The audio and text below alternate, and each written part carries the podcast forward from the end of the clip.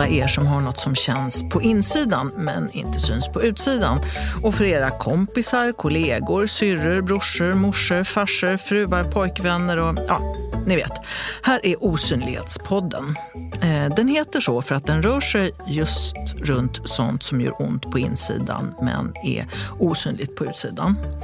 Jag heter Helene Benno och är generalsekreterare på Min stora dag som finns för att ge barn och unga med allvarliga sjukdomar och eller diagnoser extra kraft och stolthet och något annat att tänka på i en ofta tuff vardag. I år så eh, pågår hos oss med hjälp av pengar från Postkodlotteriet Osynlighetsprojektet. Eh, för att putta på kunskap och attityder, men allra mest för att fler barn och unga med neuropsykiatriska funktionsvariationer, till exempel ADHD, och autism, eh, Tourettes och eller psykisk ohälsa ska göra fler grejer genom Mistura Dag. Sånt där vi kollar hur det ska passa dem på bästa sätt. Och så vill vi förstås att alla ska se att det är listigare att lyfta vad barn och unga, eller förresten alla, är bra på istället för att se och påpeka vad de inte kan. Om en stund så hörs Osynlighetspoddens expert eh, Stig Berggren från Kind där man bland annat forskar på kognitiva funktionsvariationer som autism och ADHD. Och han säger bland annat så här. Diagnosen är ju då en, en, en samling kriterier som man har uppfyllt plus att man då inte klarar av skola eller socialt liv och samhälle och så vidare. Så att man, det ger en nedsättning. Men däremot är ju varje individ unik. Precis som vi neurotypiska människor är. Vi är också väldigt olika. Mer från Stig Berggren från Kind om ett tag. Men nu är det finfrämmat i Osynlighetspodden. Eh, från Karlstad och från Umeå. Välkommen Olof Wretling. Heter du Wretling eller Wretling? Eh, Wretling. Ja. Bra. Tvåfaldig vinnare av ungdoms-SM i höjdhopp. Men det kanske är fler som känner till att du är med i Klungan, Mammas nya kille, har gjort eh, bejublade Sommar och vinter i P1 och nu så är du på turné igen med Diagnoserna i mitt liv. Mm. Eh, jag sa ju nyss eh, här att, att Min stora dag tycker att alla borde satsa på vad barn och unga med diagnoser är bra på istället för att påpeka vad de inte kan. Vad är du bra på?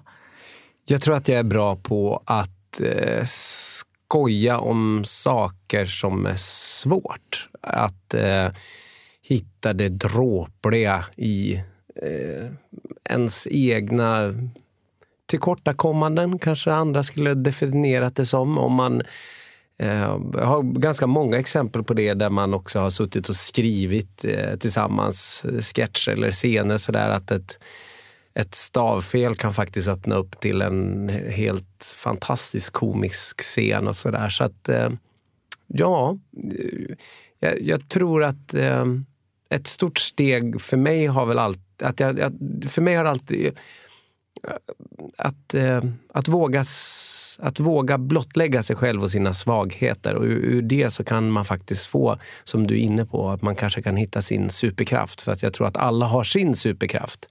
Men det gäller att man får en liten yta att vara på. Där ingen ska säga vad som är rätt och fel, utan att man får, får vara den man är. Och då tror jag att man kan hitta sin, sin stig i livet. Lite har ju du en, en yta och lite är det ju precis det här du gör i, i, i diagnoserna i mitt liv. Eh, som man eh, bland annat eh, kan se i Östersund den 2 november och i Piteå den 10 november. Vilka är diagnoserna i ditt liv? Ja, men för mig var det så här, jag hade flyttat runt hela livet. Eh, bott i Göteborg, född och uppvuxen i Umeå. Eh, och hamnade i Karlstad och däremellan hann jag tillbaka till Umeå efter Göteborg. Och allt var bara en mischmasch. Och nu när vi bestämde oss för att vi vill bo i ett gult hus med äppelträd i Karlstad så vill jag på min någon slags 40-årsdag begära in mina journaler. Så jag samlade alla mina journaler från alla vårdcentraler och började bläddra i det där. Och det blev då till slut en berättelse där jag också någonstans började mm, gå igenom alla faser i livet där folk eh, har satt en stämpel på en för att man var för mycket på ett sätt. Och det ville jag berätta om och det visade sig att väldigt många kunde känna igen sig i Kanske inte, jag ville vara liksom tydlig av med att säga att min uppgörelse med ordet att diagnostisera kanske inte hamnar lika mycket, kanske egentligen inte handlar så mycket om läkares eh, verktyg att bemöta en patient och lyssna och ställa en diagnos och sen kanske hitta ett sätt att gå vidare och jobba med det. Utan jag pratar om diagnoser som vi ger varandra och som man kanske men som också kanske ens nära slänger ur sig. Man får höra att man är väldigt mycket på ett sätt och då kan man ha spring i benen, man kan vara en dampunge, man kan vara, eh, man kan vara liksom eh, dyslektiker eller bara vad dålig man är på att skriva och sådär. Och jag tror att allt detta liksom diagnostiserande av varandra och kanske också vår tid av att diagnostisera kanske också skälper utvecklingen av att få höra att man är på ett visst sätt. Så de här stämplarna du pratar om skulle du egentligen vilja att vi inte använder? Ja, det blir ju väldigt... Alltså, det känns som, jag vill inte sitta här och svära i, i kyrkan för att någonstans så är det ju såklart bra att diagnostisera. Men det man egentligen är väl alltså alla, det, det, är ju det där, det stora felet är väl att vi alla kämpar över att vara så jävla normala. Förlåt, nu svor jag också. Men det är någonting som river och sliter i mig, att det ska vara en som en kamp av att man ska vara normal. Och det, mig veteligen så finns det väl ingen normal människa. Och redan där kanske man har gjort ett fel. Och kanske går det inte att vara normal i ett klassrum på 35 elever med en stackars lärare. Vem, vem klarar av att vara normal där? Det kanske krävs enormt mycket. Det är kanske väldigt få som klarar av att sitta tyst och lyssna medan majoriteten har mängd av information i hjärnan om snygga rumpor och bröst och eh, häftiga frisyrer och allt ska man hålla reda på. Och mitt i allt det där ska man kunna det periodiska systemet. Men du, om vi återgår lite till den här stämpeln, fast har du, ändå, ändå, du har ju en stämpel i alla fall som du har fått. Den jag har fått är att jag är dyslektiker, mm. alltså att jag har i skolan behandlades. Liksom. Men det var också lite svårt, för på min tid när jag är uppvuxen så fanns, då kom precis dyslexi som någon form, men den var mer mystisk. Som man var ordblind eller dyslexi? Ja, men då, precis, man var ordblind. Mm. Eller framförallt var man ju slarvig och hade för bråttom och, och, och, och engagerade sig. Till, man tittade inte tillräckligt noga. Man var väl, undertexten var väl mer att man var synd att du slarvar så mycket. Sådär. Så där i min föreställning så gör vi verkligen upp med språket och där har vi väl ganska mycket åsikter om eh, vad som egentligen vad språket är för någonting. För, för mig, jag har en väldigt anarkistisk syn på språket. Jag anser att språket egentligen bara är symboler och, och tecken för att vilja förmedla en känsla. Eh, där jag egentligen inte är så intresserad av att uh, kunna stava rätt eller fel, utan det är att kunna berätta en historia. Ja, för samtidigt har du en väldig kärlek till språket märker man när du berättar. Ja, ja, det är, ja verkligen. Jag har en enorm kärlek till språket men den ska väl inte handla, det, är väl liksom, det är väldigt synd att det ska hamna på kommatering och sånt, att man ska bli bedömd på det. Med, med back, tänk om någon hade läst upp mina berättelser istället. Eller att jag, fått, eh, jag, skulle tycka, jag har pratat med liksom, ibland när jag föreläser och sådär. Man pratar om att eh, nya verktyg som verkar komma in i skolan nu, att man, man kanske kan få läsa upp sin historia själv. Man kanske kan få den uppläst. Eh, man kanske kan engagera eh, en liten skolans teatergrupp att iscensätta en scen. För att det är ju egentligen det språket Det är ju som en, en ritning över en berättelse. Och även poesin och sådär. Vi, vi tycker med, med osynlighet, osynlighetsprojektet så har vi märkt att det finns ett enormt behov bland föräldrar och barn att dela erfarenheter mm. Eh, kring om vi nu kallar det för stämplar eller mm. diagnoser mm. eller vad vi mm. vill kalla det för. för. Vad har du fått för reaktioner när du är ute med föreställningen? Jag trodde någonstans att jag skulle möta misstänksamhet och kritik för att jag någonstans... För att jag, hade, jag trodde så här att man, man kan ju bli väldigt trygg av att få höra att man har en diagnos. För vissa människor så kan det vara ett, livs, ett, svar, ett livssvar. Det är alltså därför jag inte har kunnat ehm, eh, vara den sociala människa jag alltid önskat att göra för att jag har de här och de här hindren att ta mig över varje dag. För min dag är inte som din dag. Jag har fullt upp med att räkna till fyra eller eh, eh, rycka i dörren eller tvätta mig. Jag har massa hinder som gör att jag blir helt slut av att ta mig till eh, kaféet. Så det kan jag tänka mig att det är väldigt skönt att få då till exempel diagnosen OCD eller en tvångstanke. Men det jag vill någonstans säga är ju att den diagnosen är ju inte vattenvärd om du inte jobbar med den. Och samtidigt så kan det också bli så där att så länge vi har ett samhälle som inte har tid för varandra så kan ju också diagnoser bli som, eh, som blytyngder vi ska bära hela livet och det är den här förbaskade pillerburken som ska göra att det här ska gå över. Jag berättar i min, histor i, i min berättelsediagnoserna i mitt liv så berättar jag en historia där jag till slut erövrade språket. Där jag eh, kämpade. Min pappa dog när jag var alldeles för ung. Det här gjorde att det eh, rev och slet i mig eh, emotionellt, men jag kunde inte gråta. Så istället så drabbades jag av saker som säkert skulle kunna fått eh, förklarat som panikångestattacker, eh, ångest och oro som jag dämpade genom ritualer och när polarna frågade ska vi inte gå och kolla in, vi bodde i Göteborg då, ska vi inte gå och kolla in Broder Daniel? Så, nej, nej jag, jag stannar hemma ikväll. För mig inte så vågade jag inte. Men kan du inte beskriva hur, hur det kunde kännas med en sån panikångestattack? ja, det, det är sådär för mig sådär, jag har ju, då vill jag ju som vara ganska noga med, för att nu pratar jag kanske till liksom föräldrar och, och ungdomar som har fått den diagnosen. Jag, jag hann aldrig få den diagnosen för jag träffade en, en fantastisk läkare som istället för att köra in mig på diagnoser och var, plockade ut alla de här symptomen och vad det kunde vara, så började hon jobba med mig för att jag fick skriva ett brev till min pappa. För jag var elitidrottsman, jag var bäst bland de bättre i Sverige. Eh, och jag gick och sökte för hjärtklappning. Och, men när det visade sig att jag var kärnfrisk så frågade hon, har du varit med om någonting? Nej, sa jag. Är du säker? Och så var jag tvungen att tänka till. Och så var jag så här, jo du, nu när du säger det, jag förlorade min pappa, men det är ett år sedan. Och då började hon någonstans, ja men vänta nu, det, det här ska vi nå. Och då frågade hon, bara som en medmänniska, sörjer du? Och det var ju liksom, en, men, det var bara en fråga som vilken som helst Nej, sa jag, jag kan inte. Jag har försökt, jag kan inte gråta. Och då fick jag en, en skrivuppgift och det var att skriva ett brev till min pappa. Och en vecka senare där så satt jag och läste det här brevet och då, då kom ju tårarna och då insåg jag, det blev som en, dels så insåg jag att shit, jag kan ju skriva. jag kan ju sätta ord på känslor som väcker känslor i mig själv. Det ser, det ser ut som att du än idag eh, att det här brevet berör dig? Ja, det gör det verkligen. Jag, jag, vet inte. Det gör verkligen det. För det blev som någon slags sådär... Äh, eh, ehm,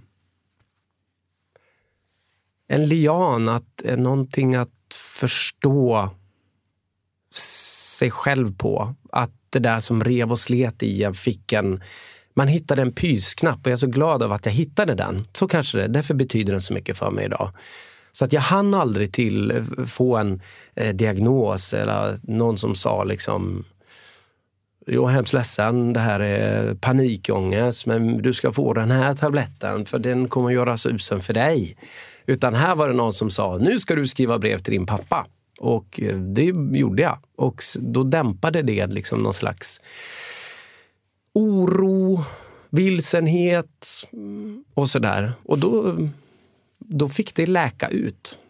Och då, då var du kring 20. Ja, precis. Och nu är du 42 och sitter mm. här i en eh, mm. vit tröja med röda ränder och en kåsa runt halsen. Mm. Men eh, vem var Olof 12 år? Ja, jag har nog alltid varit väldigt... Eh, ja, eller väldigt, ja, hur var han? Ja, han var nog väldigt... Eh, jag var, det är nog inte så stor skillnad på mig, tror jag. faktiskt. Jag, jag tror att jag alltid har...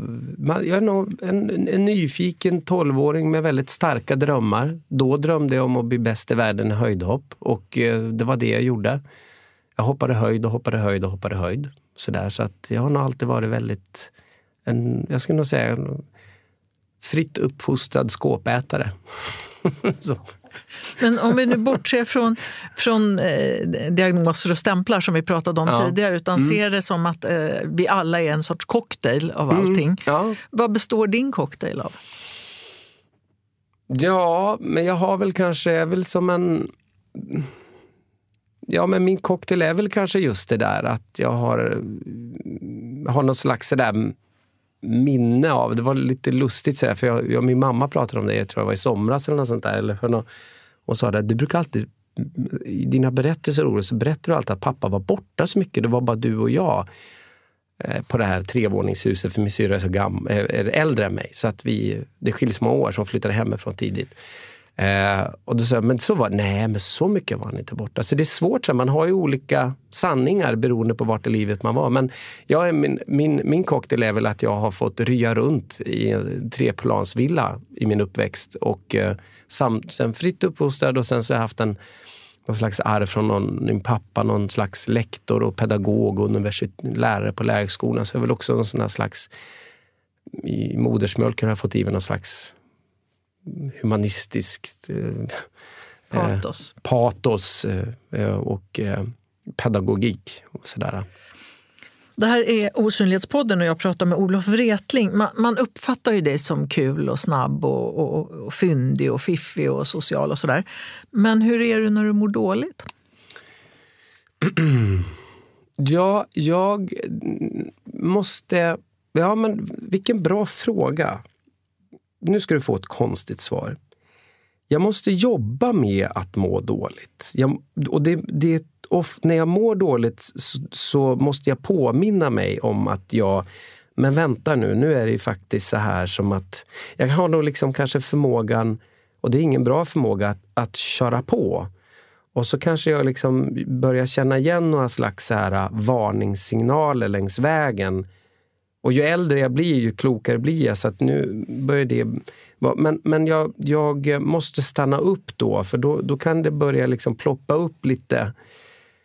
Lite... Eh, vad ska vi säga? Det kan, eh, mm, det kan ploppa upp lite taggar här och där som jag måste sådär, ja visst ja, nu har du inte gråtit på ett tag här eller nu, nu, måste, nu, nu måste vi skriva lite här och nu måste du gå ner, nu, måste, nu har jag inte vårdat eh, min sorg eller andra delar. Sådär. Alltså, då måste jag påminna mig om det. Och jag tycker att det är väldigt, jag mår ofta väldigt bra av att må dåligt. Jättekonstigt svar. Utmärkt svar, man får svara vad man vill. Ja, nej, men, jag men, du, menar, men jag tänker ja. då, apropå det här med taggar, för att med Osynlighetsprojektet så vill vi ju eh, göra fler grejer för, för fler barn och öka acceptansen och förändra attityder. Och, och vi vill att barn och unga med allvarliga sjukdomar och, och eller diagnoser eller psykisk ohälsa ska få vara med om något utöver det vanliga. Och då om jag pratar om allvarligt, hur allvarliga har de här taggarna, om vi kallar dem för mm. det, då, under ditt liv varit? Jo, eh jag, jag, det var någonting bara sådär jag, som jag ville svara på din fråga innan där. Eh, som jag tänkte som var, du ställde så bra frågor och så var det som att jag ville svara på det men jag kanske... Eh, jag ska försöka komma ihåg det. Ja, nu ska jag svara på den andra frågan som handlade om eh, Jo, men de har väl varit väldigt absoluta och så länge liksom de har, på, så sådär, de har påverkat mig i mitt liv och min begräns, alltså de har begränsat mig. I min föreställning så, du frågade tidigare om jag har, har haft DAMP. Jag har inte fått den diagnosen, eh, men jag har fått den slängd på mig väldigt mycket. Som DAMP-unge, som något man sa. Sådär.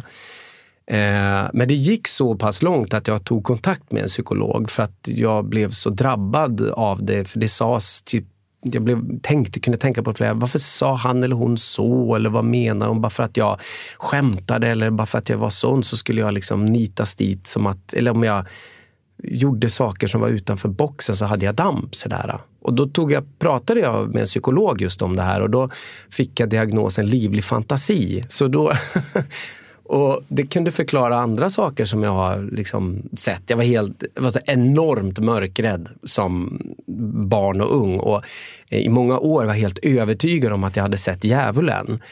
Eh, och det berättade jag om i min föreställning, både komiskt och allvarligt. För att, rent allvarligt för att det var något jag var övertygad om och det påverkade mitt jag och mina rädslor. Och en del av mig ville väl verkligen fara ut och jogga och springa i skogen, men det vågade jag inte för att jag hade ju varit med om den här fasansfulla upplevelsen. Sådär. Du, du, du, har ju väldigt många olika sidor. Det här är en sida som du beskrev nu. Mm. Och du ägnar dig åt ganska många olika saker. Mm. Eh, hur gör du för att ha koll? Ja, men vad bra. Men då, så här, jag tror väl att det handlar om att man ska få leva nära sig själv. Det är väl det som kanske också är människa, apropå så där, när du frågade om om, eh, om hur, när man mår riktigt dåligt och så där, hur är du då? Den allvarliga sidan. Alltså att eh, människor, vi, jag, jag, tror att vi alla människor har otroligt massa olika ansikten. Beroende på vem vi är så är vi ganska olika i olika situationer.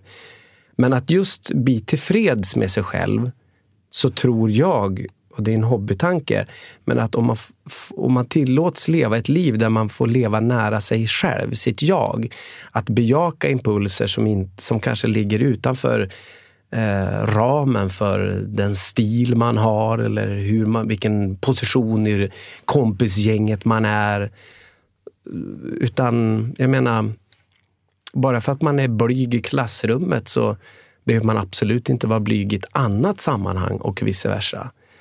Eh, jag var absolut inte någon sån här jätte eh, klassens clown som många komiker kan säga, utan jag har varit ganska försiktig. Jag skämtar med dem som jag känner mig trygg med. Då kan jag vara liksom klassens clown upphöjt till klassens clown. Sådär. För att då känner jag mig trygg. Och i andra sammanhang så kan jag känna liksom att jag har väl kanske inte känt mig sådär jätteintelligent rent sådär skolmässigt i, i många sammanhang. Men sen så läste jag så här till osteopat i tre år. Jag kom in på en manusförfattarutbildning så jag hoppade av. Och det var en jättehäftig sådär att, ja men fasen, jag kan också lära mig kroppen på latin. Sådär. Det var ju bara att jag skulle vara intresserad av det. Och vad bra, hitta något som du var bra på. Ja, och att det var liksom låg i linje för att jag helt plötsligt blev intresserad av människokroppen för att det låg i linje med att jag var gammal friidrottare och var intresserad av skador i fötter och knän. Och då, då ville man ju bara av farten lära sig vad allting heter på latin för att man ville läsa om saker. Så att, det var ju väldigt otippat. Om, om vi nu, vad vi än kallar det för, stämplar eller diagnoser mm. eller vad du nu vill kalla det för. Vad tycker du eh, är viktigast för att öka acceptansen och förändra attityder och inställning eh, till eh, neuropsykiatriska funktionsvariationer? Jag tror att först måste man ju bli, alla, måste, alla vi mm, måste bli kompis med tanken att det finns, att vi alla är onormala. Det måste vi bli först väldigt kompis med och bara så är det. Och sen så finns det ju då kanske variationer som du är inne på som, som kräver helt andra ytor än vår, vad vårt samhälle idag presenterar. Eh, du löser inte det med en stressboll på, på skolbänken. Utan det är ju redan fel att vissa människor sitter i ett klassrum på det här sättet år ut och år in. Och, och det löser man ju inte med liksom två speciallärare och en stressboll, utan det är att man måste tänka om att det, och jag tror att de här, det har funnits i alla tider. Sen har vi bara i, man kan vara liksom den introverta flickan eller värstingen, så sa man på min tid. Och så bod, hade de sina lektioner i Gula villan. Och, och idag lägger vi tid, jättemycket tid på utredningar och diagnostiseringar. Och jag har polare vars barn som hade liksom halva mellanstadiet att gått åt att hitta diagnosen. Och så, sen så fanns det knappt några pengar till att göra något åt det. Och då känns det så här, jag blir nästan lipfärdig för jag tycker så synd om de barnen som ska behöva utstå det. Att man ska leta efter fel. Men du bidrar väldigt mycket till att ändra de här attityderna med din föreställning. Ja, men alltså att eh, jag tror så otroligt mycket på att eh, man måste få vara där man är. Eh, och eh, då måste man hitta de ytorna. Och, och det är ju, herregud, det är ju rocket science. Ja, det finns ju inga ens, eh, enkla lösningar och det finns absolut inget... Eh, det finns inget... Eh, Eh, jag, jag, har, jag, har, jag har inget liksom sådär uh, svar på hur man ska göra, mer än att man måste kanske prata om det för att finna eh, men man kan ju som inte bara pågå och göra om samma misstag hela tiden. För det är som sagt, det är som... Jag tror inte vissa människor är gjorda för det bara. Ja, du är ju som sagt ute nu då med diagnoserna i mitt liv. Vilka är det som kommer att titta på den här föreställningen? Ja, men för mig är det som... Dels är det helt nytt för mig, för jag står själv på scenen, och men jag har med mig musikern jag, eh, Algesten Jakob. Och eh, så, så sätt är det nytt. Men det är också nytt på, på det sättet att jag jag ser i publiken, för det är liksom upptänt sådär nästan. Och, och då, då ser jag ofta sådär i mörkret kan skynja föräldrar som har tagit med sig sina, sina barn.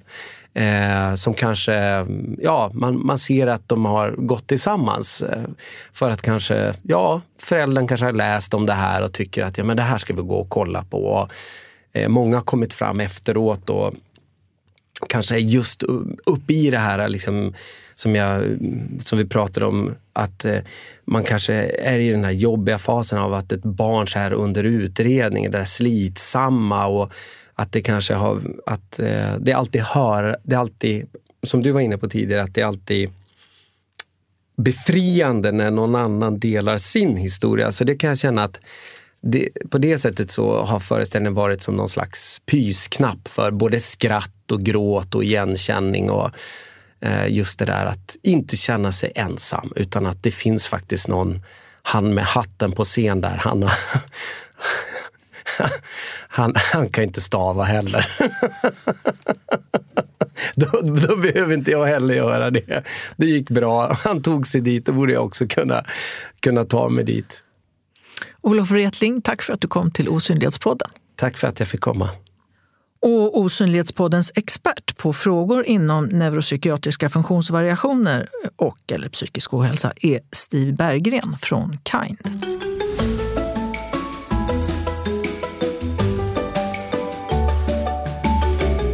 Vilka fördomar brukar barn och unga med neuropsykiatriska funktionsnedsättningar stöta på? Ja, alltså den absolut vanligaste, jag är ju rätt mycket ute i skolor och så här, det är ju det här att eh, man, man hör ju ofta så här att ja men det här med Aspergers syndrom, det känner jag igen, det har jag jobbat med i 30 år, jag vet hur de fungerar. Och det, det, det, finns ju någon sorts bild av att alla personer då som skulle ha en diagnos är ungefär exakt likadana. Men det är ju ungefär lika orimligt som att alla som har en synnedsättning skulle vara likadana. Det skulle ju vi som inte har en, en, diagnos verkligen inte gå med på. Och, och, det är exakt likadant här och jag tror ju väldigt mycket på att man måste ju också se individerna bakom eh, de här personerna för att också kunna ge ett adekvat stöd. Det, det blir det viktigaste. Diagnosen är ju då en, en, en samling kriterier som man har uppfyllt plus att man då inte klarar av skola eller socialt liv och samhälle och så vidare. Så att man, det ger en nedsättning. Men däremot är ju varje individ unik. Precis som vi neurotypiska människor är. Vi är också väldigt olika. Vad skulle samhället kunna göra mm, för att mer anpassas till barn och unga med neuropsykiatriska funktionsnedsättningar? Tar vi barn och unga framför allt så tror jag väldigt mycket på att, att, att vi måste bli bättre på det här i skolan. Alltså barn och unga tillbringar mesta delen av sin vakna tid i skolan. Och när vi börjar prata om skola så kan vi då prata om miljö till exempel. Om vi tittar på miljön i en skola eller i ett klassrum som då kan vara helt emot hur, hur en, en person som har de här typerna av funktionsvariationer skulle vilja ha det. Jag menar, det är bullrigt eller vi har massa ljud, vi har ljus och så vidare. Vi vet ju också att en del av de här perceptions... Eh, störningen eller problematiken är det många av de här barnen och unga som har. Men på något sätt så är det så här i skolan man säger sig, ja men ni får vara här. Och jag brukar säga så här, men hur många gånger är det att man bjuder hem folk på mat och så frågar man vilka är det som är allergiker här? Ja, jag har tre nötallergiker. Ja, men det spelar ingen roll, du får äta de här nötterna i alla fall. Det skulle ju vi aldrig göra.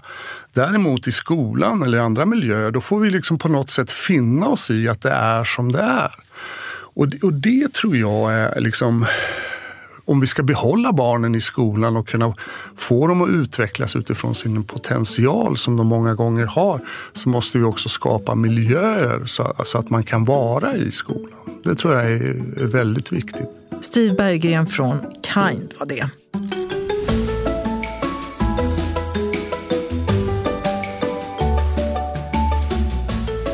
Läs mer om osynlighetsprojektet och vad Min stora dag gör på vår hemsida minstoradag.org.